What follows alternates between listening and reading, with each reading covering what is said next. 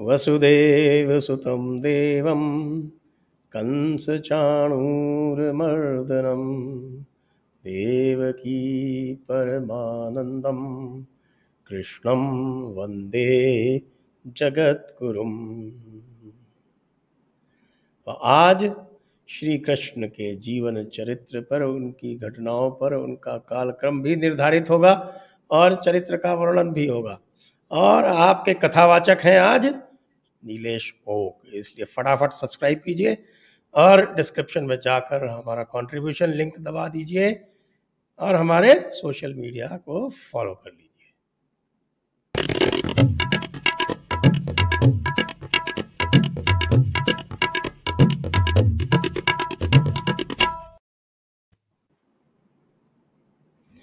नमस्ते नीलेश जी नमस्ते। दर्शकों। नमस्कार। सभी का बहुत बहुत स्वागत है। तो नीलेश जी आज आप कथावाचक की भूमिका में और पहला प्रश्न ये है मेरी तरफ़ से कृष्ण को पूर्णावतार क्यों कहते हैं? हाँ। मैथमेटिक्स में संजय जी ऐसी कंसेप्ट है कि जिसको हम एजमटोटिक सॉल्यूशन कहते हैं कि वो हाइपरबोला में उसका उपयोग होता है कि वो जो कर्व है वो एक्स एक्सिस या वाई एक्सिस को मिलने मिलने तो जा रहा है लेकिन मिल नहीं रहा है। ज्ञानेश्वर महाराज ने ये कहा है कि ये हमारे जीवात्मा की भूमिका है कि हम जितना पवित्र हो जाते हैं शुद्ध खुद को शुद्ध करते हैं तपस्या से स्वाध्याय से और अभ्यास से अभ्यास भी बहुत ज़रूरी है ज्ञान की बहुत ज़रूरी है तो हम एजमटोटिक जैसे भगवान के यहाँ पहुँच जाते हैं। जीव शिव एक होने वाली जो बात है या आत्मन और ब्रह्मन वाली, वो बात है। लेकिन वो कहते हैं, जब तक हम ये शरीर में हैं, तब तक हम थोड़े से तो अधूरे ही रह जाएँगे। एक ऑलमोस्ट पहुँचेंगे, लेकिन नहीं पहुँचेंगे। इसलिए एजमटोटिक सोल्यूशन ये कंसेप्ट ज्ञानेश्वर ने थर्टीन सेंचुरी में बताई है एजमटोट की कंसेप्ट अप्लाइड टू अध्यात्म। और जो पूर्ण पुरुष है जैसे कि हम कृष्ण जी को कहते हैं, वो थोड़ा सा उल्टा डायरेक्शन से है। वो तो पूर्ण पुरुष है बट जब वो धरती पे आते हैं तो थोड़ा सा ह्यूमन बीइंग मानव जैसे बिहेव करते हैं। ना उनके लिए बहुत ही थोड़ा सा है, हमारे लिए तो बहुत ही चरित्र लगता है वो। हमारे लिए तो बहुत सारी लीला कर देते हैं वो। और इसलिए वो पूर्ण पुरुष है, क्योंकि जैसे भगवत गीता में कहते हैं कि जो मूढ़ लोग है वो समझते हैं मुझे कि मैं आपके जैसा ही हूँ, एक दूसरे जैसा ही हूँ, ऐसा वो समझते हैं, लेकिन वो नहीं है। एक अलग उनका क्वालिफिकेशन है। फिर अवतार की भी अलग अलग डेफिनेशन होंगी, उसमें हम आज जाएँगे नहीं। लेकिन उनका जो दर्शन है, वो क्लोज टू पूर्णता है। और उनके लिए तो वो बहुत ही स्वल्प और अल्प है, लेकिन हमें वो पूर्ण है ऐसा परिचय हो जाता है, इसलिए उनको पूर्ण पुरुष, पूर्ण पुरुषोत्तम या पूर्ण अवतार कहेंगे वैसे हमारे परंपरा में आता है कि राम बारह कला रखते थे और श्री कृष्ण जो थे वो सोलह कला रखते थे और पूरी कलाएँ जो है वो सोलह हैं हर कला में चार विद्याएँ हैं हम्म। तो कुल मिला के चौंसठ विद्याएँ हैं सोलह कलाएँ हैं तो चूँकि कृष्ण अकेले ऐसे थे जिनके पास सोलहों कलाएँ थीं जैसे भगवान राम के चरित्र में हमें गायन नृत्य अभिनय ये सब नहीं मिलता है हम्म। लेकिन कृष्ण के चरित्र में वो भी है तो इसलिए संभवतः उनको पूर्ण। अवतार हाँ, कहा गया और या और संजय जी उसकी भी हम आज बात करेंगे वो चौसठ कला उन्होंने कहाँ सीखी और कितने फास्ट सीखी। ना वो भी उनकी लीला है वो लेके ही आए थे हम बोल सकते हैं। बहुत बार हम लेके ही आते हैं जैसे कि हमें भी समझता नहीं कि कोई पर्टिकुलर चीज़ देखो एक क्लास में सिक्सटी स्टूडेंट्स चले जाते हैं लेकिन वो सिक्सटी स्टूडेंट उतना ही ग्रहण नहीं करते। इसका कारण भी वो पहले से क्या पैकेज लेके आए वो भी ज़रूरी होता है लाइक प्री रिक्विजिट्स वो क्या लेके आए। सो चौसठ कला की भी हम आज उनके चरित्र में बात करेंगे। या तो अब हम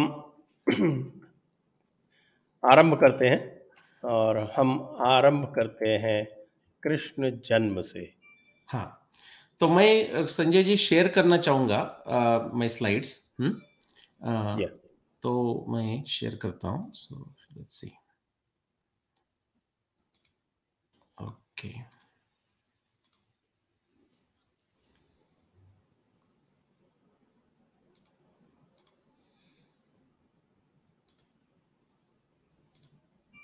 आप बताइए मुझे आप शेयर मेरा स्क्रीन देख सकते हैं तो। हाँ बिल्कुल बिल्कुल हाँ, कृष्ण चरित्र दिख रहा है ना? चरित्र हाँ। तो कृष्ण चरित्र की हम संक्षेप में बात करेंगे।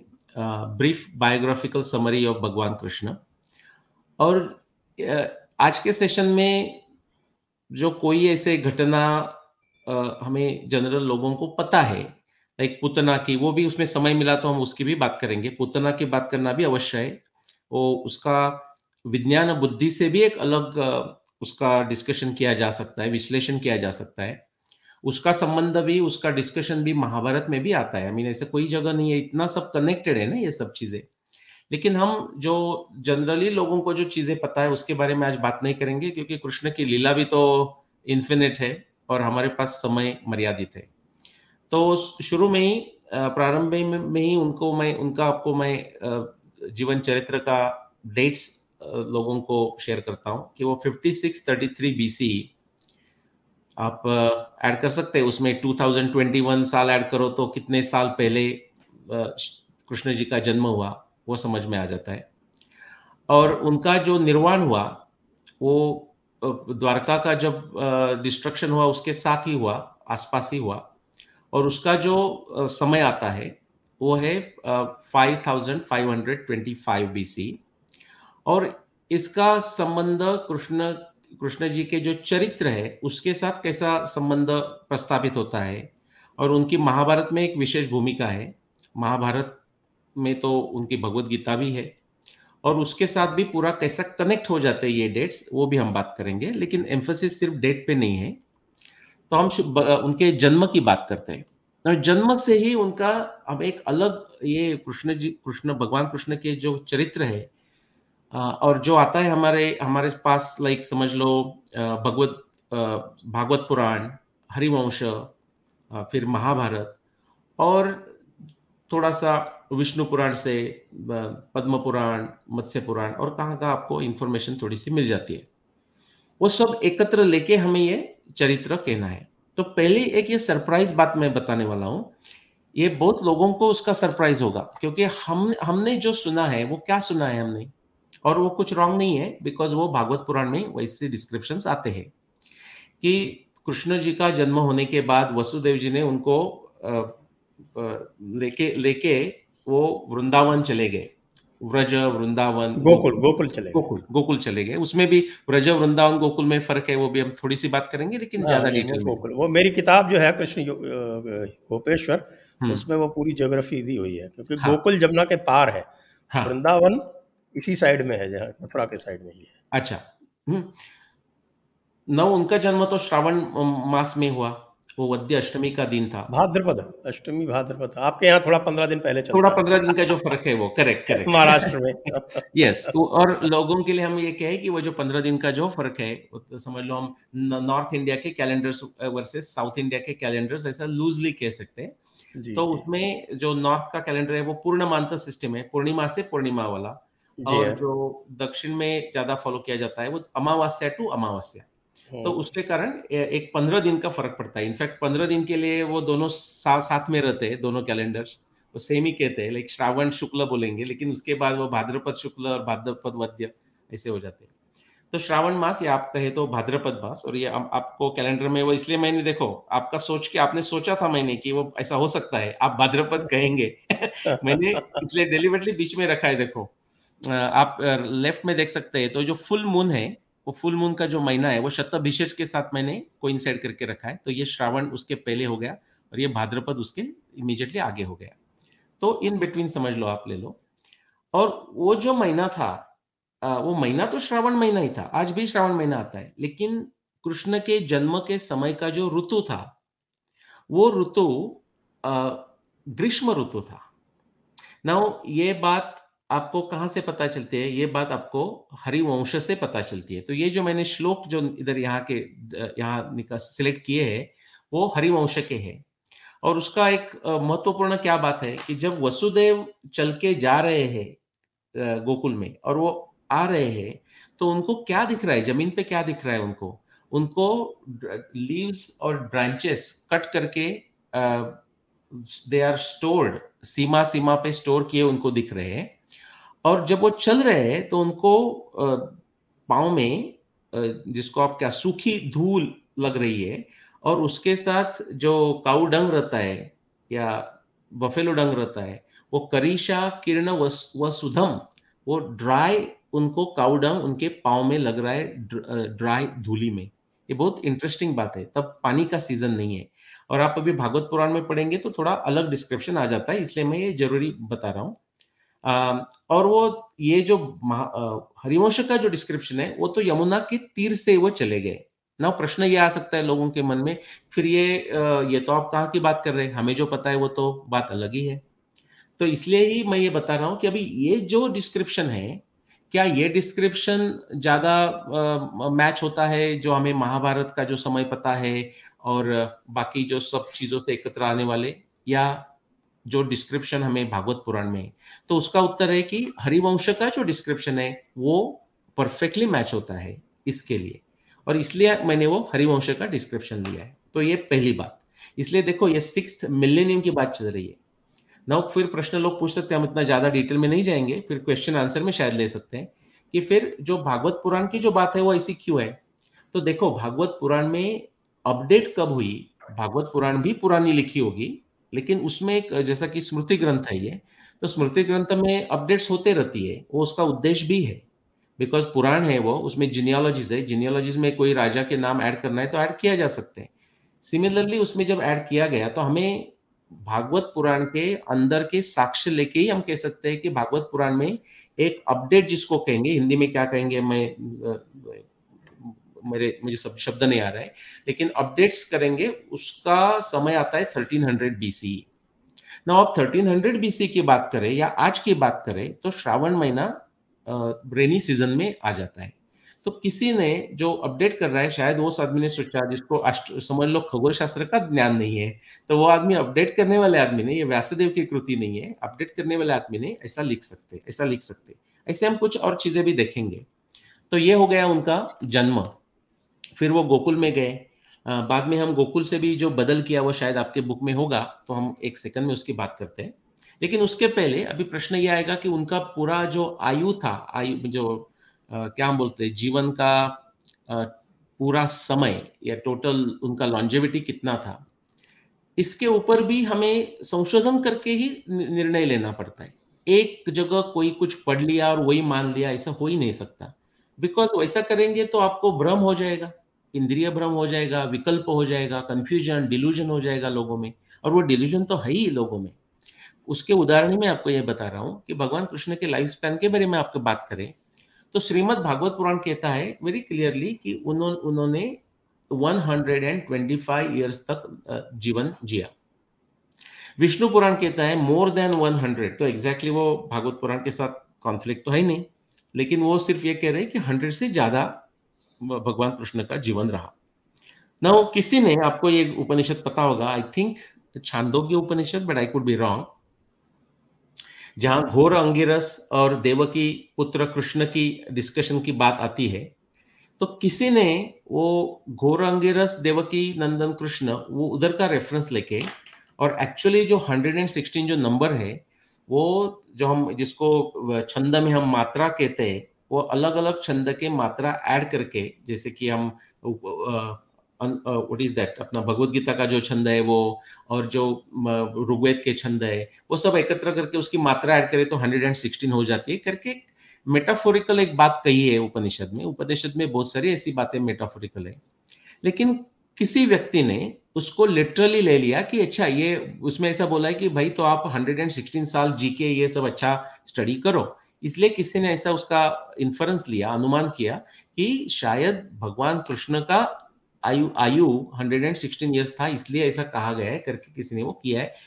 आप मुझे कहेंगे तो उसको कोई आधार नहीं है, ऐसा हम लेना नहीं चाहिए, वो मेटाफोरिकल स्टेटमेंट है, लेकिन वो एग्जिस्ट में है, इसलिए कोई लोग ये भी मानते हैं कि उनका आयु 116 इयर्स था। फिर डॉक्टर पीवी वर्तक ने जो एस्टिमेट किया, उसका डिटेल में मैं नहीं जाऊँगा, क्योंकि वो लंबा सब्जेक्ट ही बन जाएगा, उन्होंने 101 इयर्स तक किया। और जब मैंने मेरा संशोधन की शुरुआत की तो मैंने भी ये तीन ये तीन या चार रेफरेंस मेरे सामने थे। 125 मोर देन 100 116 और 101 नाउ वेरी रिसेंटली ये सब के साथ मैंने सब मेरे, मेरे ब्लॉग साइट पे आप चले जाइए तो ये सब सबके बारे में ब्लॉग्स मैंने लिखे हुए हैं। Krishna's ages 125 116 and 101 and they are still there and i always i will always keep them there अभी recently when I say recently एक लास्ट एक साल में आप कह सकते हैं मेरा कांटेक्ट हो गया ये मध्वाचार्य संप्रदाय, जिसको हम ब्रह्म द्वैत संप्रदाय कहते हैं। उनके कोई जो स्वामी जी है, उनके साथ मेरा संबंध आ गया। उन्होंने, उनके कोई इन बिटवीन लोगों ने कांटेक्ट किया। फिर हमारी बहुत सारी चर्चा होने लगी through email but through also Zoom या ऐसा कोई कॉन्फ्रेंस मीटिंग करके। और उन्होंने बहुत सारी इंफॉर्मेशन मेरे साथ शेयर की। दे दे दे लाइक माई वर्क जो महाभारत पे मैंने काम किया हुआ है या रामायण पे काम किया हुआ है डेटिंग पे। और उन्होंने जो मध्वाचार्य जी ने एक बुक लिखा है कि उसका नाम है महाभारत तात्पर्य निर्णय। तो वहाँ का एक उन्होंने रेफरेंस मुझे दे दिया। And I found it when I as I was researching more that actually it matches more it is more congruent in comparison to ये बाकी के जो रेफरेंसेस है, उसके कंपैरिजन में। तो वो रेफरेंस मैं नीचे दिया है, उधर उपदिशम परम ज्ञानम उद्धव उद्धवायामुपाश्रमम बदर खाक्यम प्रापयित्वा वो तो ठीक है, महत्व का बात यह है कि वो जो लास्ट का जो दो शब्द है सप्तमाब्दम शतोत्तरम हंड्रेड एंड सेवन ईयर्स का कृष्ण की कृष्ण की आयु रही। That is the last one अभी आपको हम थोड़ा स्पीड फॉरवर्ड करेंगे तो आज के एपिसोड के लिए हम कह सकते हैं कि hundred and seven years Krishna भगवान की आयु if you can take that 56 uh, 33 bc से लेके 55 25 if you do the subtraction the number will come to 108 which is more than 107 that's what it means. Now हम हरिवंश पे जाते now I you will say Sanjay ji कि मैं कभी हरिवंश में जा रहा हूँ कभी भागवत पुराण में जा रहा हूँ। इसकी रीजन ये है कि जो जो हमें इंफॉर्मेशन मिल रहा है वो हम ले रहे हैं। कभी सात वर्ष में क्या हुआ वो भागवत पुराण में है ही नहीं।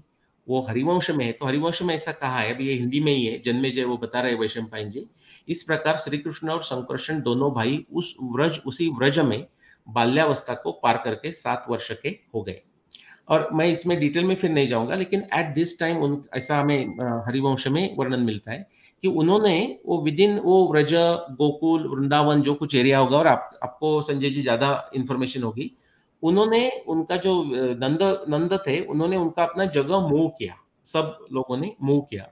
और उसके रीजंस दिए गए हैं कि कोई वो जो गाय वगैरह लोगों थे, उनको कोई जो एनिमल्स लाइक जैकल्स फॉक्सेस उनका ज़्यादा ट्रबल होने लगा। ओके सो ये एक बात है। दूसरी बात now again I am going to Shrimad Bhagavata Purana. ये इसलिए इंपॉर्टेंट है कि वो ये इंफॉर्मेशन एग्जैक्टली डिटेल में हरिवंश में नहीं है। Now what Bhagavata Purana tells us is that कि उसके बाद वो वहाँ आने के बाद वो थोड़ा उन्होंने ट्रांस, ट्रांस ट्रांसफ़र किया Then he was brought to the cow pastures of his father Nanda, where he, out of fear of Kausa, together with Baldeva, was kept for 11 years like one covers a flame. Okay, so Balram और कृष्ण जी उधर रहते हैं ग्यारह साल तक और ये ग्यारह साल क्यों इंपॉर्टेंट है बिकॉज़ uh, आपको ये भी इंफॉर्मेशन सब जगह मिलेगी अलग अलग जगह मिलेगी कि ग्यारह साल में जब कृष्ण ने और बलराम ने, मथुरा में आके और कृष्ण ने जो कंस का वध किया, तब कृष्ण ग्यारह साल के थे। ऐसी इंफॉर्मेशन आ जाती है। तो तब तक वो वृंदावन, गोकुल, ब्रज, जो कुछ आप कहेंगे, वो एरिया में वो रहे। ना वो ग्यारह साल में ये तो हमें देखो, अभी तक रेफरेंस क्या है? मैंने आपको जस्ट कहा 56 33 और आपने मान लिया जैसी बात है बिकॉज़ मैंने कोई आपको ऐसा इंपेरिकल एविडेंस प्रत्यक्ष जिसको प्रत्यक्ष हम क्या कहते हैं इंद्रिय प्रामाण्य वाला कोई मैंने एविडेंस दिया नहीं है। ये तो आ, सुनी हुई बात हो, होने वाली जैसी बात है। यहाँ का रेफरेंस दिया वहाँ का रेफरेंस दिया लेकिन why fifty six thirty three एक रेफरेंस तो मैंने दे दिया कि सिक्स मिलेनियम में होना चाहिए क्योंकि जो हरिवंश के वर्णन है वो सिक्स मिलेनियम को ही श्रावण महीने के लिए वो मैच हो सकते उसके बाद वो मैच नहीं हो सकते।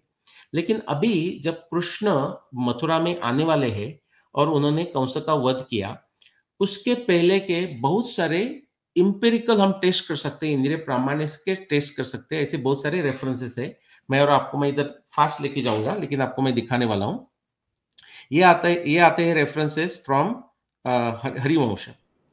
तो ये तो रिपीटेटिव है। अभी म, म, जो मार्स है जैसे अंगारक है हमारे मंगल है वो तो घूमते रहते हैं। उनका तो क्या बड़ी बात है। लेकिन जो कुछ छोटे मोटे रेफरेंसेस है वो मैं आपको एक दिखा रहा हूँ। And then I am going to show you a very dramatic reference जो ऐसा रेफरेंस है संजय जी, कि वो तब से आज तक जो सात हज़ार, कुछ सात हज़ार पाँच सौ साल होके गए, उसमें फिर कभी हुआ नहीं है।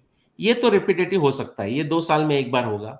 लेकिन उस समय की बात कही है कि हरिवंश में कहा है कि वक्रम अंगारकश चक्रे व्याहरंती खरद विजय वो समय ये ये अंधक कंस को बता रहे कि भाई बहुत सारा बुरा समय आया है और dangerous science I see this is what it is तो वो कह रहे कि अंगारक वक्र होके दो डोंकी के रथ पे बैठ के प्रवास कर रहे हैं।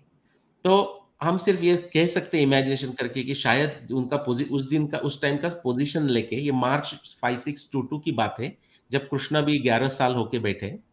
तो ये जो जो मिथुन राशि हम कहते हैं या पुनर्वसु के जो दो बड़े स्टार है कैस्टर और पोलोक्स उनको हम गधा कह रहे हैं और रथ के गधा कर रहे हैं और मार्स उसके ऊपर राइड कर रहे हैं। और मार ये ब्यूटीफुल बात ये है, थोड़ा टेक्निकल बात है कि जो वक्रम अंगारक चक्र, जो अंगारक वक्र हो गए हैं, ये बात महाभारत में भी आती है और अभी ये हरिवंश में आ रही है। वेरी इंटरेस्टिंग थिंग इज़ कि वो वक्र मीन्स एट दैट टाइम जो मंगल है, वो जो इक्लिप्टिक है, सूर्य का जो पाथ है, उसको ऑब्लिकली क्रॉस कर रहे हैं। वो right if you can see Mangal is right on the ecliptic ये बहुत इंपॉर्टेंट बात है बिकॉज़ यही वक्र वर्णन अंगारक के केस में ट्वाइस और जुपिटर के केस में वंस महाभारत ग्रंथ में आता है और उसी के कारण ही हमें 55 61 पहुँचने में भी मदद होती है। तो ये एक पहला रहा, ये बहुत ही सिंपल रेफरेंस है रिपीटेटिव रेफरेंस है। दूसरा एक उन्होंने कहा कि ग्रस्त स्वरभानुना सूर्यो दिवा नक्तम अजायत। तो इस सूर्य ग्रहण की बात चल रही है। स्वरभानु मीन्स राहु, उसके लिए कहा जाता है। तो एक, तब 8 मार्च 56 22 को ये खगरास सूर्य ग्रहण भी हो गया। लेकिन ये भी कुछ बड़ी बात नहीं है। ग्रहण तो होते ही रहते हैं ओके देन और एक बात उन्होंने कहा है कि एश घोरो ग्रह स्वाति मुल्लिखन्ने गभस्ति भी एक कोई घोर ग्रह like evil planet was near Swati. Now उस दिन के लिए कोई इविल प्लैनेट तो 56 22 के लिए नहीं दिख रहा है। लेकिन व्हाट यू नोटिस इज़ कि जो केतु है, जो राहु और केतु हम जो कहते हैं तो Ketu is right at the Swati नक्षत्र। तो वो मैच हो सकता है, लेकिन और कोई आदमी, दूसरा कोई रिसर्चर ये भी दिखाएगा, वहाँ कोई मार्स भी दिखाएगा या कोई सैटर्न भी दिखाएगा, उसको भी इविल प्लैनेट समझा जाता है तो वो भी हमें मान्य करना पड़ेगा। लेकिन इधर केतु नक्षत्र है। और एक और सबसे मैं इंपॉर्टेंट इसके बाद दिखाने वाला हूँ और उन्होंने फिर रेफरेंस कहा है कि बुधे न पश्चिमा संध्या व्याप्ता घोरे न तेजसा कि बुध ग्रह पश्चिम के डायरेक्शन में सं, संध्या संध्या के समय में दिखते थे। इसका मतलब ये था कि वो बुध सूर्य के पूर्व में थे और सूर्य अस्त होने के बाद भी बुध देखे जा सकते थे। वो रेयर इंस्टेंस है लेकिन वो भी रिपीटेटिव इंस्टेंस है। तो ये सूर्य हॉरिजन के नीचे चले गए तब भी मर्क्यूरी आपको स्काई में दिख रहे हैं। ठीक है, ये सब इंपॉर्टेंट है, लेकिन कोई बड़ी बात नहीं है। ये कोई भी आप हर एक दो साल में ये दिखा सकते हैं। Now what is interesting is this next one मैंने ये बहुत ही इंपॉर्टेंट है। मैं जैसा आपको कहा कि ऐसा फिर last seven thousand five hundred years में हुआ ही नहीं है। उस समय और जो दिन है वो ट्वेंटी टू मार्च और ये एक दिन नहीं है। Actually you can go for plus minus ten fifteen days and you can see it ये स्पेसिफिक मैंने 22 मार्च का इसलिए लिया है कि उसका जो वर्णन है वो परफेक्ट 22 मार्च को अप्लाई होता है और होल डिस्क्रिप्शन मैच होता है। ये वर्णन ये है कि उस समय एक धूम केतु आ गया था बट दैट धूम Ketu came in a very unique fashion जिसका अपरेशन इंग्लिश में कहते हैं। वो इतना बड़ा उसका अपरेशन था कि पूरा उसने जो विजिबल स्काई है वो कवर कर दिया था। तो सनसेट और सनराइज के समय जो वो दिख, दिखता है तो पूरा होल स्काई कवर होता था। इतना बड़ा अपरेशन वेरी रेयरली होता है। And now you can see show this apparition for Krishna when Krishna was 11 year old 56 22 सिर्फ़ उतना ही नहीं कहा है। उन्होंने कहा कि केतुना धूम केतुस्तु नक्षत्राणी त्रयोदश।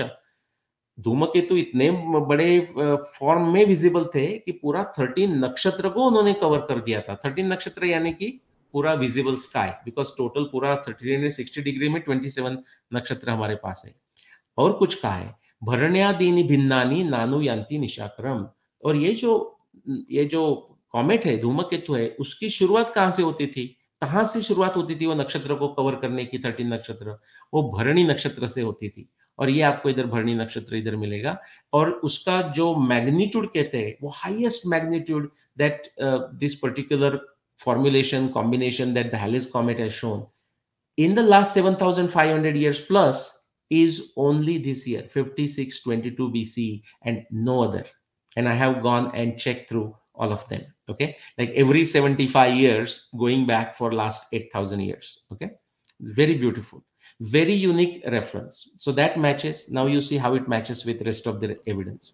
Now हम fast forward करते हैं तो फिर कृष्ण ने कंस का वध कर दिया तब वो बाद में उधर ही रहे तो मथुरा में ही रहे लेकिन जो उग्रसेन थे उनको वो तो राजा बन गए What is his age at the time of Kansavada according to this? हाँ बताइए उनकी आयु क्या थी कृष्ण वध कंसवध के समय eleven eleven right eleven years okay और वो प्राप्त यवन मीन समझ लो सिक्सटीन तक की लेकिन आई एम सेइंग उसके बाद वो तीन चार पाँच साल वो यमुन मथुरा में ही रहे। दैट इज़ व्हाट दिस वर्णन इज़ कमिंग युवावस्था होने तक। और फिर वसुदेव को चिंता होने लगी कि बोले कि भाई ये तो एंजॉय कर रहे हैं घूम रहे हैं सिटी में लेकिन स्टडी अभी तक किया नहीं है। तो yeah. इसी समय उन्होंने उनको ये सोचा कि अभी सांदीपनी मुनि के यहाँ उनको भेज देते हैं। हाँ, तो ये जाई असलम जी जो हमारे यूके के फ्रेंड है उन्होंने किया हुआ पेंटिंग्स है। सुदामा कृष्ण सुदामा दिख रहा है। हाँ? क्या? कृष्ण सुदामा लग रहा है कृष्ण सुदामा है करेक्ट ये ब्लैक एंड व्हाइट उन, उनका पेंटिंग है ये कृष्ण है ये सुदामा है और ये कलर्ड में भी उनका है तो कृष्ण तो पूरे कवर्ड हो जाते हैं। तो उनके ये आश्रम में है और उन्होंने जो आपने जो कही थी ना बात वो अभी मैं बताता हूँ। आपने बोला था चौसठ लाइक सिक्सटी फोर कला अहोरात्र चतुष्टया यू नो उन्होंने very fast very efficient manner से ये पूरे सिक्सटी फोर कला आत्मसात कर ली कृष्ण जी ने ओके और थोड़ा मैं फास्ट फॉरवर्ड कर रहा हूँ इसलिए लेकिन उसके बाद जब गुरु दक्षिणा के जब समय आता है जैसे कि आजकल के हमें अभी एनईपी चल रहा है you know I mean new education policy what not और दुनिया में भी एजुकेशन का चैलेंज होके बैठा है। इसी वो हमारे जो गुरुकुल सिस्टम की आप सिस्टम याद करें तो पहले गुरु ये स्टूडेंट को ही लेगा विच गुरु थिंग्स की क्वालिफाई है कि नहीं। नहीं तो गुरु डिनाई कर सकता है। हमें उपनिषद में बहुत सारे ऐसे एग्ज़ाम्पल मिलते हैं कि गुरु कहे या इवन परशुराम कर्ण को लेते हुए बोल सकते हैं कि मैं नहीं लूँगा। द्रोणाचार्य एकलव्य कि मैं लूँगा कि नहीं? आप एज अ शिष्य। ये आजकल तो ऐसा है कि पैसा है तो एडमिशन मिलेगी, या ले देनी पड़ेगी, बाकी सब है तो। लेकिन उसका जो दो टाइप के डिग्रीज थे तब। एक जो था उसको व्रत स्नातक कहते थे, दूसरे को विद्या स्नातक। व्रत स्नातक मीन्स डिसिप्लिन तो डिसिप्लिन में परफेक्शन लाया है। विद्या स्नातक मीन्स नॉलेज में भी परफेक्शन लाया है, और फिर दोनों भी आपको डिग्रीज मिल सकते हैं। लेकिन एक डिग्री तो मिनिमम आप प्रयत्न करना चाहिए। किसी को विद्या में ज़्यादा इंटरेस्ट नहीं है तो वो व्रत स्नातक ले सकता है। कृष्ण ने तो दोनों ही ले लिए। उसके बाद जब निकलने का समय आया तो अभी गुरु दक्षिणा की बात आ रही है। तो कृष्ण ने, ये बहुत इंपॉर्टेंट बात है कि कृष्ण ने सांदीपनी को पूछा कि मैं क्या करूँ आपके लिए? सांदीपनी जी नहीं बोले कि भाई आप भूल गए ट्यूशन देने की। ट्यूशन पे नहीं किया रजिस्ट्रार में, ऐसा नहीं कहा। लेकिन कृष्ण ने कहने के बाद फिर सांदीपनी ने कहा कि मेरा जो लड़का है, वो किसी ने स्नैच करके लेके गया हुआ है, और if you can bring that will be great then Krishna and Balram go they go across the oceans okay that is what वो पंचजन जो था हाँ वो आ रहा है देखो मैं आपका हाईलाइट करके रखता हूँ इधर। हाँ ये लिखा है ना ये पंचजन का। हाँ, समुद्र स्तमुवाचेदम दैत्य पंचजनो महान किम रूपेण तम बालम ग्रस्तवा निति माधव ये। को या ग्रस्त करके अपहरण करके ले गया। हम्म। और माधव नाम भी बहुत बहुत इंपॉर्टेंट इधर। कि वो देखो, कृष्ण का अभी फिर वो लंबा डिस्कशन होगा, लेकिन जो ऋग्वेद में जो हम, जो ऋग्वेद के जो पाँच अलग है, ये पंचजन्य के साथ कंफ्यूज करने वाली बात नहीं है। लेकिन उसमें जो द्रुयु, अनु और तुर्वसु और यदु, ये जो कहे हैं तो उसमें से तुर्वसु और यदु के वंश में कृष्ण आते हैं और उसमें ही मधु आए थे। जैसे कि उनको हम कभी कभी राक्षस मीन्स हम एकदम डीमन सोचते हैं। राक्षस मीन्स डीमन नहीं है। लेकिन वो मधु वंश में आए थे, जैसे मथुरा, ये मथु मधु से नाम आया है मथुरा का तो उनके वंशज में आए, इसलिए उनको कृष्ण को माधव कहा गया है। आपको आपको तो संजय जी पता होगा, लेकिन हमारे दर्शकों को जो सुन रहे हैं, महाभारत में मल्टीपल टाइम्स सात्यकी को माधव कहा है बिकॉज़ वो सेम वंश से आ रहे हैं, वो सेम बिगर डायनेस्टी से तो वो नाम है। तो ये जो कथा हुई उन्होंने तो कृष्ण उन्होंने अपने संदीपनी के लड़के को तो लेके आया वहाँ से पंचजन पंचजन से। और उनके साथ उनको डिफिट किया तो उनका शंख भी ले लिया। ओके वही जो पंचजन पंचजन्य वही पांचजन्य है। वही पांचजन्य पांचजन्य पंचजन का शंख जो है। है वही पांचजन्य है। राइट देवदत्त धनंजय तो पांचजन्य हम्म, ऋषिकेश का कहाँ से आया? उसकी शुरुआत यहाँ से उन्होंने मे बी इज़ लाइक 16 20 17 18 20 हाँ, समवेयर वो देयर मैंने हरिवंश वाला जो पूरा वृत्तांत है हम्म। वो मेरी कृष्ण गोपेश्वर में लिखा है। That's very good that Yogeshwar में कृष्ण हाँ। योगेश्वर में। और बहुत अच्छी बात की आपने कि वो लिया। और कभी कभी आपने भी नोटिस किया होगा कि आपको कोई इन्फॉर्मेशन हरिवंश में नहीं मिलती तो आपको दूसरी जगह जाना पड़ता है राइट इसी बात भी कभी कभी हो जाती है।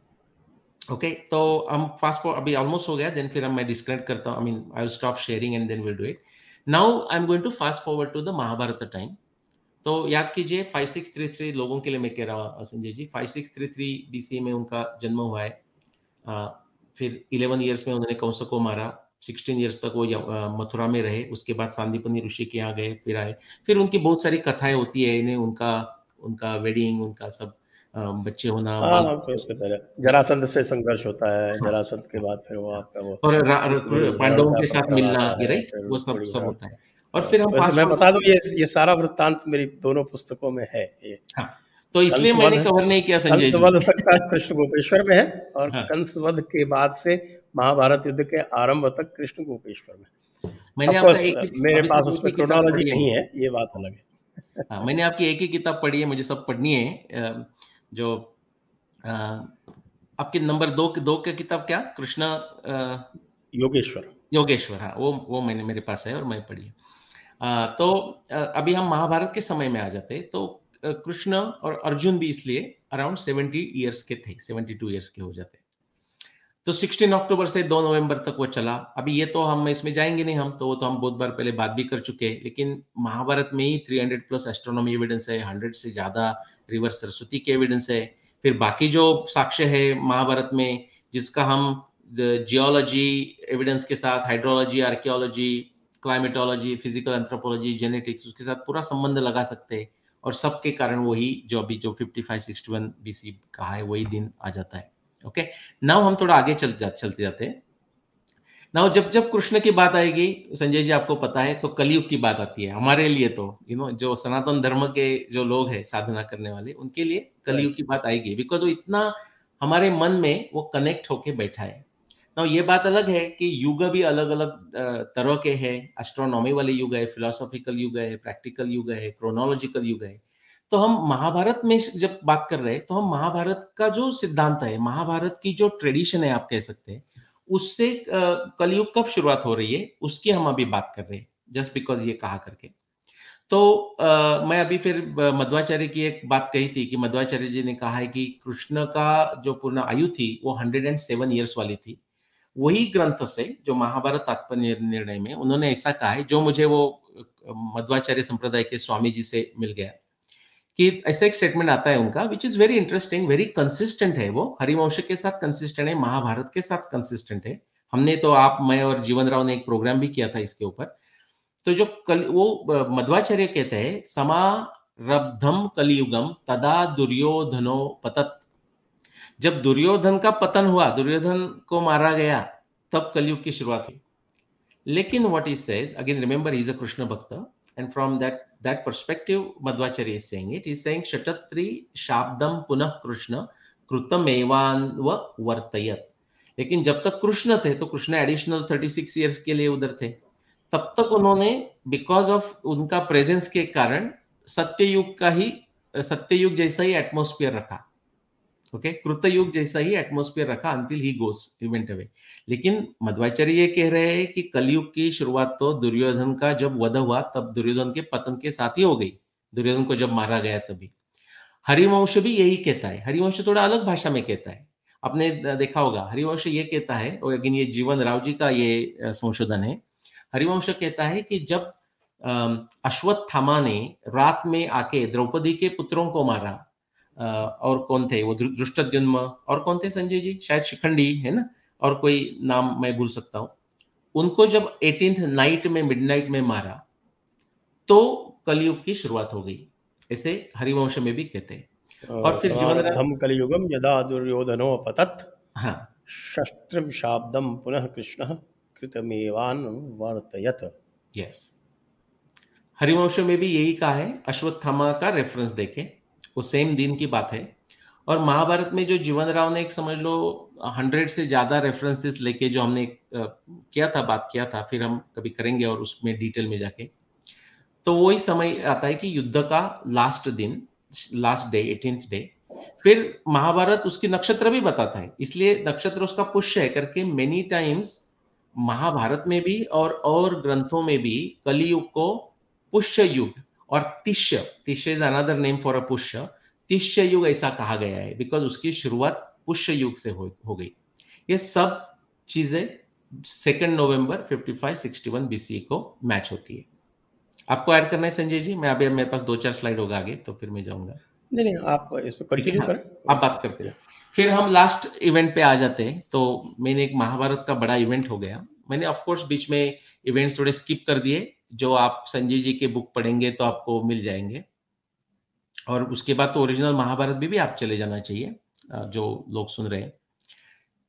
ये फिर हम द्वारका पे आते हैं बिकॉज़ एज अ कृष्ण का इसमें कृष्ण के चरित्र में बाकी भी घटना हुई लेकिन सबसे बड़ी घटना उसके बाद वाली जो है कि कृष्ण का चला जाना परिनिर्वाण होना और द्वारका का डिस्ट्रक्शन होना। Okay okay? सो so, हम द्वारका पे आ जाते हैं। Now what is interesting is now there can be जब हमारे बिलीफ होते हैं तो उसमें थोड़े अलग अलग ढंग निकल सकते हैं। उसमें एक आप आप बताइए संजय जी, आपने यही सुना या नहीं?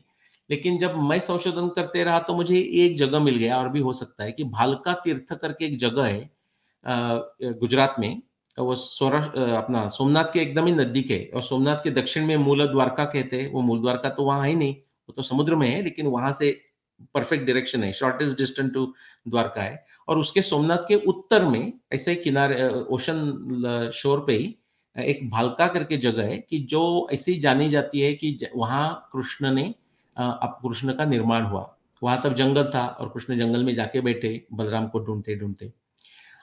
तब उनका वहाँ निर्माण हुआ।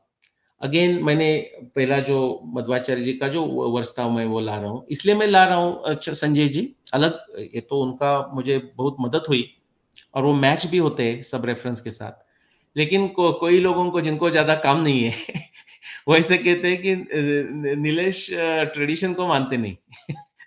मैं बोला कि वो मानने न मानने की बात नहीं है। देखो कोई चीज़ ऐसी होती है कि जब महाभारत जब महाभारत में एक चीज़ हो भागवत वैसे भी सनातन धर्म मानने का नहीं जानने का हाँ आई लव इट या it is not about the belief but it is about the comprehension right इसलिए मानने से अधिक जानना महत्वपूर्ण है। बहुत सही कहा आपने बहुत सही कहा। और जब कॉन्फ्लिक्टिंग दो आ जाते हैं तो हमें ये डिसाइड करना ही है कि दोनों में से ज़्यादा सुटेबल कौन सा है। Okay that is what it is. Again so 107 again when i'm not taking 107 ये नंबर फ्रॉम मध्वाचार्य संप्रदाय जस्ट ऑन सम इमोशन और ऐसा कुछ नहीं। Because it makes sense now ये पॉसिबल है कि उसमें मध्वाचार्य संप्रदाय में कोई और बात हो कि जो मैच नहीं होती होगी महाभारत इसमें, लेकिन संप्रदाय में वो बात मानी जा सकती है राइट बिकॉज़ वो मानने वाली बात है, आपने कहा वैसा। It is believe it is accepted और जो शिवाजी के जो गुरु थे, समर्थ रामदास स्वामी, उन्होंने तो कहा है ना कि सामान्य सामान्य आदमी और इवन उन्होंने कहा है कि संप्रदाय, उसमें भी जो बातें होती है, वो अनुमान और तर्क पे चलती है। बट उनका अनुमान का अर्थ उधर अलग है। अनुमान का अर्थ है उधर अंदाज और तर्क का अर्थ है स्पेकुलेशन सो अंदाज और स्पेकुलेशन से भी कोई चीज़ें होती है कि जहाँ जिसके बारे में हमें इंफॉर्मेशन कोई मिलती नहीं। तो इसलिए आपने जो कहा कि वो सिर्फ़ पढ़ने वाली या समझने सुनने वाली बात नहीं है, वो समझने वाली बात है। तो ये 107 फिर अगेन आपको मैच हो रहा है करके मैं दिखाने के लिए आपको दिखा रहा हूँ कि तब कृष्ण का कृष्ण निर्वाण हुआ। और एक दो बातें। ना कृष्ण का जो आप, आपके बुक में ये बहुत सारे एम्फोसिस से ये बात आती है कि उसमें आपने योगेश्वर कृष्ण गोपेश्वर कृष्ण उनकी बुद्धिमत्ता कैसी थी उनका व्यवहार चातुर्य कैसा था ये सबकी बात की है आपने। डिप्लोमेसी राइट स्टेट क्राफ्ट की आपने बात की है। नाउ इसलिए मैं एक एक उदाहरण ले रहा हूँ, ये तो अपना साइंटिफिक टेक्निकल आज का उदाहरण है, कि इसमें ब्यूटीफुल ट्रायंगुलेशन ऑफ़ तंत्र युक्ति तर्कशास्त्र और विज्ञान बुद्धि है कि जो कि कृष्ण, भगवान कृष्ण ने अपने खुद के आयुष्य में दिखाई। उसमें मैं आपको एक ह्यूमरस कथा भी बताता हूँ प्रोफेसर बलराम सिंह मेरे साथ वो हमारे बाय द वे अभी जो महा, रामायण की बुक जो मेरी बुक है, उसके उसके अब्रिज बुक की हिंदी में हिंदी में उसका भाषांतर होके उसका प्रकाशन भी हो गया। डॉक्टर नंदिनी नारायण उन्होंने उसकी भाषांतर किया। तो वो प्रोग्राम में बलराम जी जूम पे ही था, बलराम जी बात कर रहे थे। उन्होंने कहा, वो अभी अयोध्या के एरिया के ही है। तो उन्होंने अपने अंकल को पूछा कि सब उनके घर में राम भक्त हैं। तो उन्होंने पूछा कि अच्छा अंकल जी, आप राम भक्त तो है, लेकिन बहुत झूठ बोलते हैं यू नो? तो वो अंकल ने बलराम जी को देखो, ये थोड़ा चातुर्य हुआ। करेक्ट चातुर्य नहीं है, लेकिन मज़ेदार बात है। तो अंकल ने बलराम जी को कहा कि बेटा ये तो वो तो भगवान है। हम तो सामान्य आदमी है, दोनों का कंपैरिजन भी करना गलत है। भगवान सत्य बोलेंगे, हम नहीं सत्य बोलने की ज़रूरत है ना सो सिंह लोग थोड़ा जैसा उनको चाहिए वैसा कर सकते हैं। बोलते हैं वो गलत वो एकदम कंपैरिजन करना भी गलत है। वो भगवान है हम ऐसे करते हैं। तो ये बात करेक्ट नहीं है। एक्चुअली हमें क्या करना चाहिए? भगवान ने जो भगवान ने जो आके अवतार कार्य में पूर्ण पुरुषोत्तम हो या कोई भी अंश में हो उन्होंने जो दिखाया है उसका हम उससे हम गाइडेंस लेके करना चाहिए। तंत्र युक्ति सिर्फ़ कृष्ण ही कर सकते हैं। तर्कशास्त्र सिर्फ़ कृष्ण ही करेंगे और विज्ञान बुद्धि सिर्फ़ कृष्ण ही अप्लाई करेंगे। हम तो हमारा दिमाग नहीं करेंगे ऐसा नहीं चलेगा। ये जो मैं उदाहरण दे रहा हूँ this is a very solid evidence for flooding of Dwarka और नेक्स्ट पेज पे मैं आपको दिखाने वाला हूँ that is my last slide कि कितना रिच uh, एविडेंस है द्वारका का जो फ्लडिंग हुआ 55 25 बीसी में। लेकिन देखो आप ना ये द्वारका का कब फ्लडिंग हुआ करने कृष्ण की द्वारका कब चली गई उसके लिए आप सिर्फ़ गुजरात कोस्ट में जाके ढूँढने लगेंगे तो कुछ उपयोग नहीं होगा। पहले आपको ढूँढने के पहले ये पता चाहिए कि भाई महाभारत कब हुई। तो उसके लिए तो आपको गुजरात के कोस्ट में घूम के कुछ होने वाला नहीं है। वो तो महाभारत टेक्स्ट पढ़ना पड़ेगा। जब सपोज़ उसमें आपको जो डेट समझ में आ गई फिफ्टी फाइव 55 61 बीसी उसमें अभी आप 36 इयर्स ऐड कर दो तो 55 25 बीसी आती है।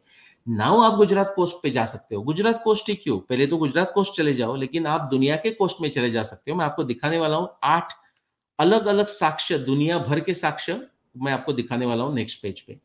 लेकिन ये जो है, ये 2017 का पेपर है। ये पेपर, नेचर नेचर मैगजीन का पेपर है। और ये जो मैं दिखा रहा हूँ ये गुजरात का नहीं है। ये है सुमात्रा, इंडोनेशिया के जो सुमात्रा जो प्रदेश है, सुमात्रा जो आइलैंड है, जो जहाँ टोबा एक्सप्लोजन भी वहाँ ही हुआ था, वो आइलैंड का ये मैं एविडेंस दिखा रहा हूँ आपको। ये जो आपको पता होंगे ट्विटर में सावित्री मुमुक्षु जी तो उन्होंने मुझे, he she brought it to my attention very brilliant way this research is done so I thought this is very curious थोड़ा सा मैं आपको एक्सप्लेन करूँगा। उन्होंने क्या किया? देखो, ये जो टॉप लेफ़्ट में जो आपको केव दिख रही है तो ये ओशन है, उसके ओशन के साइड में हिल है, और हिल में एक, ये केव है हुँ? और वो केव अभी देखो लास्ट ट्वेंटी थाउज़ेंड ईयर समुद्र का पानी ऊपर ऊपर ऊपर ऊपर आ रहा है। उसके पहले if you go back to thirty five thousand forty thousand years go fifty thousand years go तब पानी नीचे नीचे जा रहा था। वो नीचे कब तक गया? सबसे लोवेस्ट गया by the time twenty six thousand twenty thousand BC इतना साल पहले, हज़ारों साल पहले। और बाद में लास्ट ट्वेंटी थाउज़ेंड वो ऊपर आ रहा है। तो जब वो ऊपर आ रहा था, बहुत टाइम फॉर बहुत समय के लिए इसकी जगह ऐसी थी कि वो समुद्र का पानी कभी उसमें केव में जा ही नहीं सका।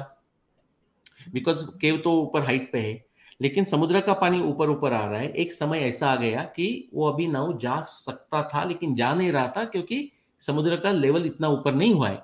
लेकिन जो अभी हमारा जो रेफरेंस की जो रेफरेंस का प्रारंभ होता है, वो महाभारत के द्वारका के फ्लडिंग के साथ ही होता है।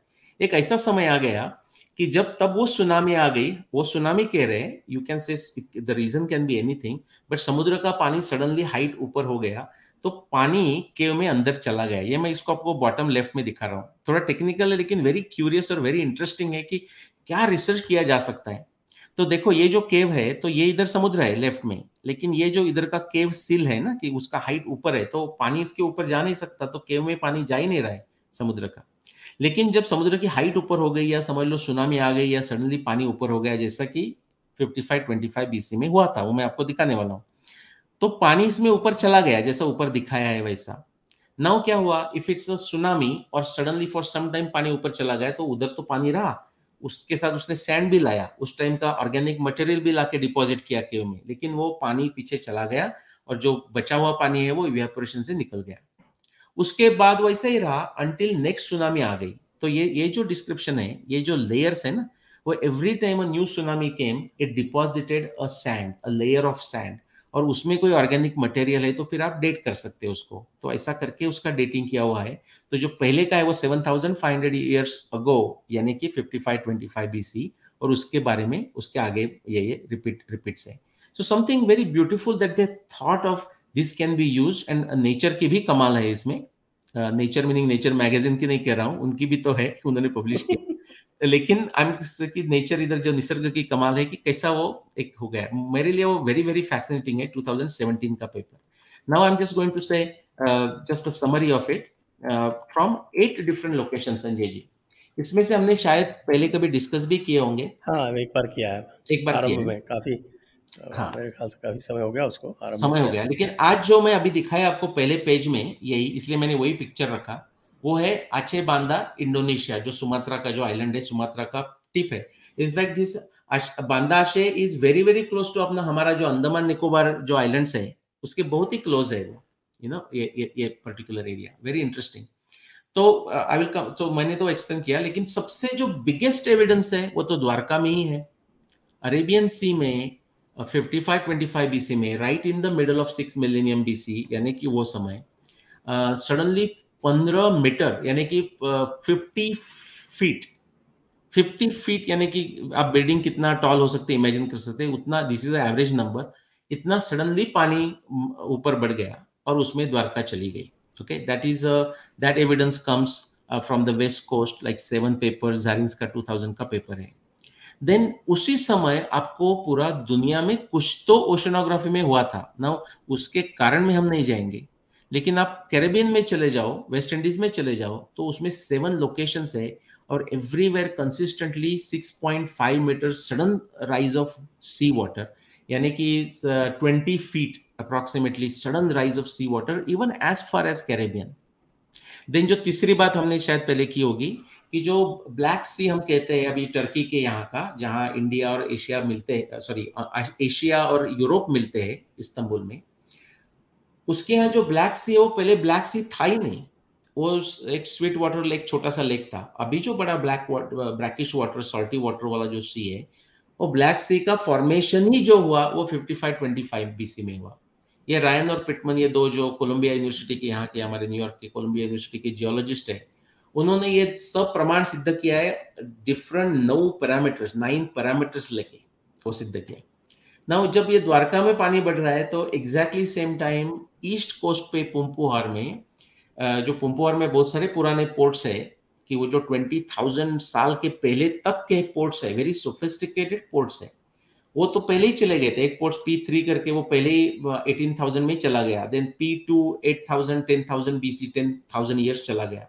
और पी थ्री वो जब चला गया, वो चला गया fifty five twenty five BC में, लेकिन सिर्फ़ वो पोर्ट चला नहीं गया जो समुद्र का जो पानी था वो इतना इंग्रेस करके अंदर इनलैंड आ गया टेन ट्वेंटी किलोमीटर इनलैंड आ गया अंटिल मायूरम और अंदर आने के बाद वो वहाँ ही रहा वैसे ही रहा नेक्स्ट थाउज़ेंड प्लस ईयर्स तो समझ लो हम फिफ्टी फाइव ट्वेंटी फाइव की बात कर रहे हैं तो Mayuram now it is a inland ten twenty kilometre inland but it was a port it was a port in fifty five it is now called Mayiladuthurai.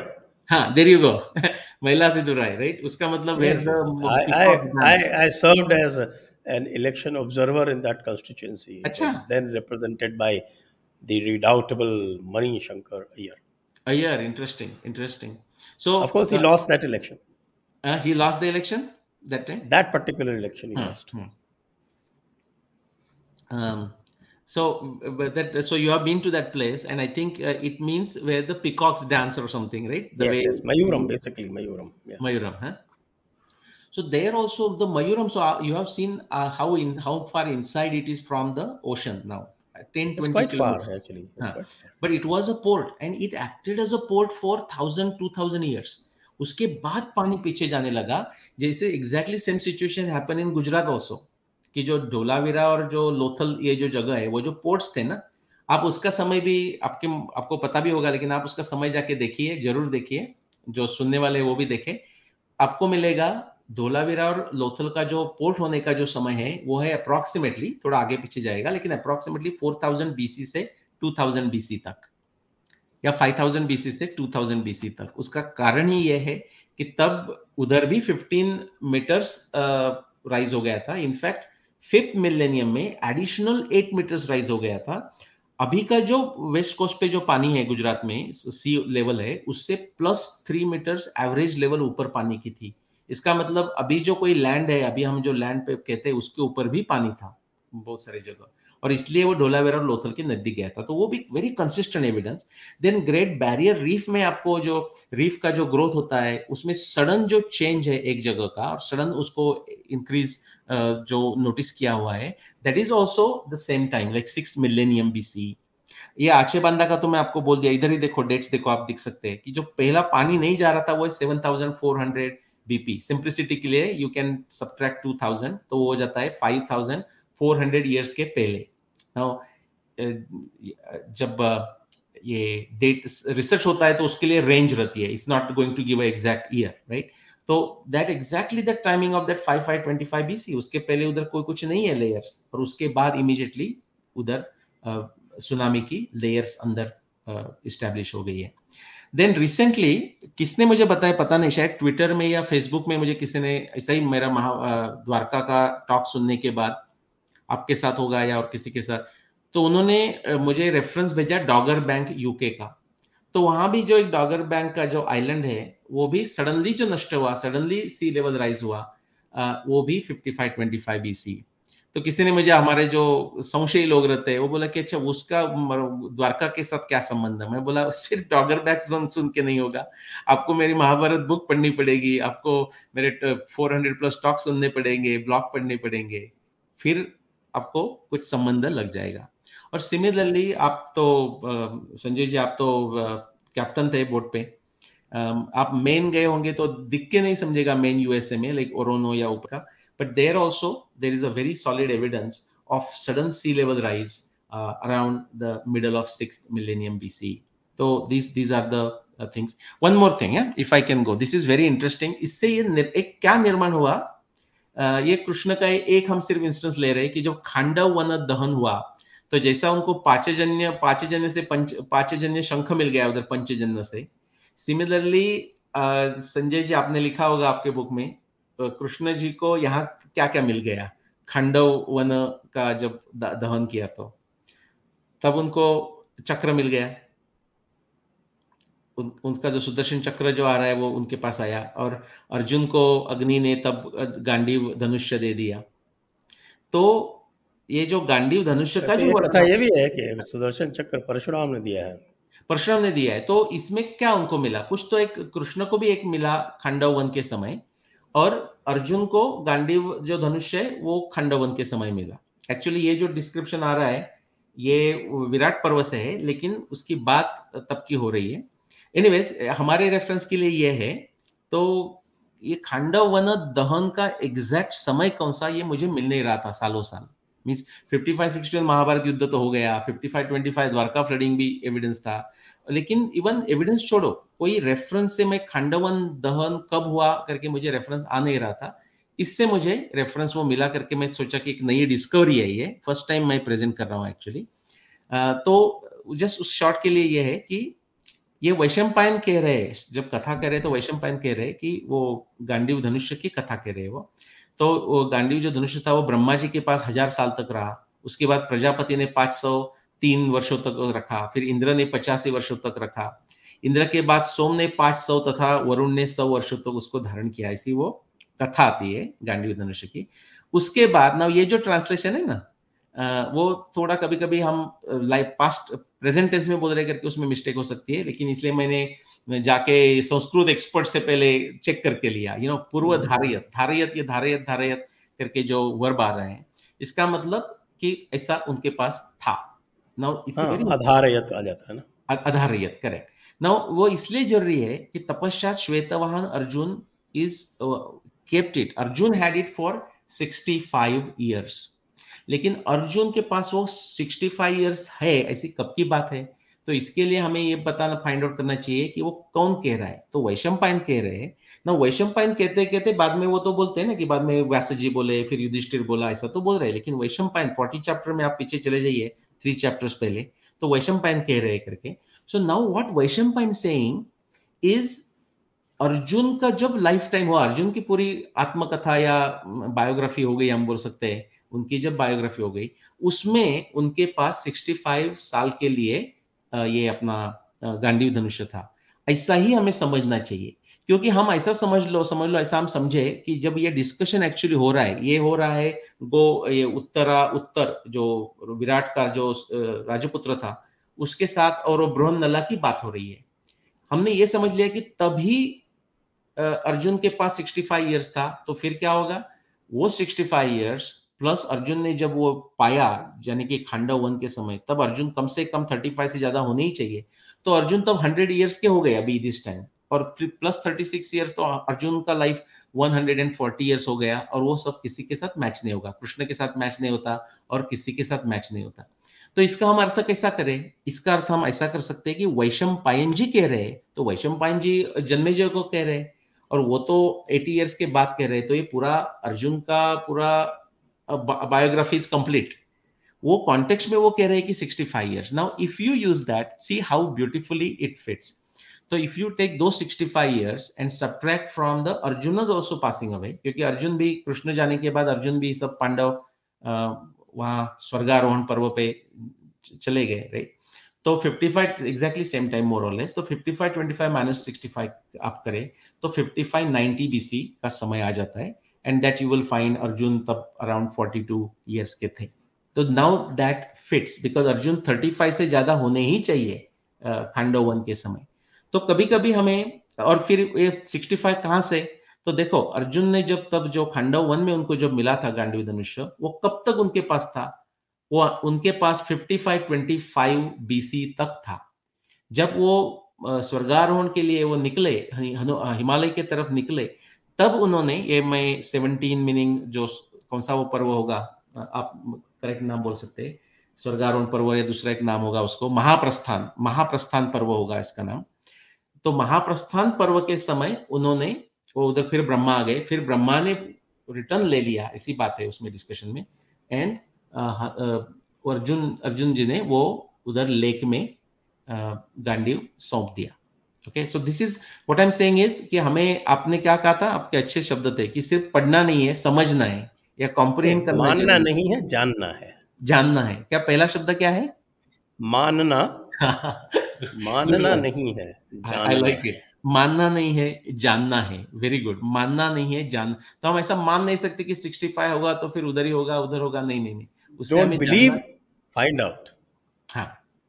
Right और वो ऐसा भी हम एक्सप्लोर कर सकते हैं कि वो तभी जब वो गो ग्रहण के समय ही उनके पास 65 है तो उसमें क्या प्रॉब्लम है?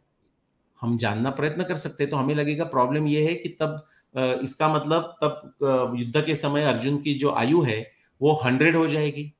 न, लोग बोलेंगे, उसमें भाई क्या प्रॉब्लम है? ऐसा भी मुझे किसी ने एक बार पूछा है भाई देवे मैं जब बोला लेकिन अब लगभग एक घंटा हो रहा है तो मुझे लगता है अब आपको वाइंड अप करना चाहिए नहीं वाइंड अप ही है। मेरा नेक्स्ट स्लाइड वाइंड अप ही है। देखो these are my books there these are my books और ये क्विक समरी है। तो कृष्ण का जो आयुष्य हुआ वो hundred and six hundred and seven years हुआ। पूरा आप मुझे पढ़ने की ज़रूरत नहीं है तो ये उनकी समरी है। And that that is the summary so hundred and seven years of his life time from fifty six thirty three B C से लेके fifty five twenty five B C तक। मैं आपको शेयरिंग स्टॉप कर रहा हूँ मैं। जी। बंधुओं, आप सभी को ये एपिसोड अत्यंत सुंदर लगा होगा तो मैं आपसे अनुरोध करता हूँ, इसे शेयर करें, इसको लाइक करें। आप हमें चैनल को सब्सक्राइब अवश्य करें और साथ में डिस्क्रिप्शन में जाकर पत्रम पुष्पम के लिए भी थोड़ा उद्योग करें तो हम कृतार्थ होंगे।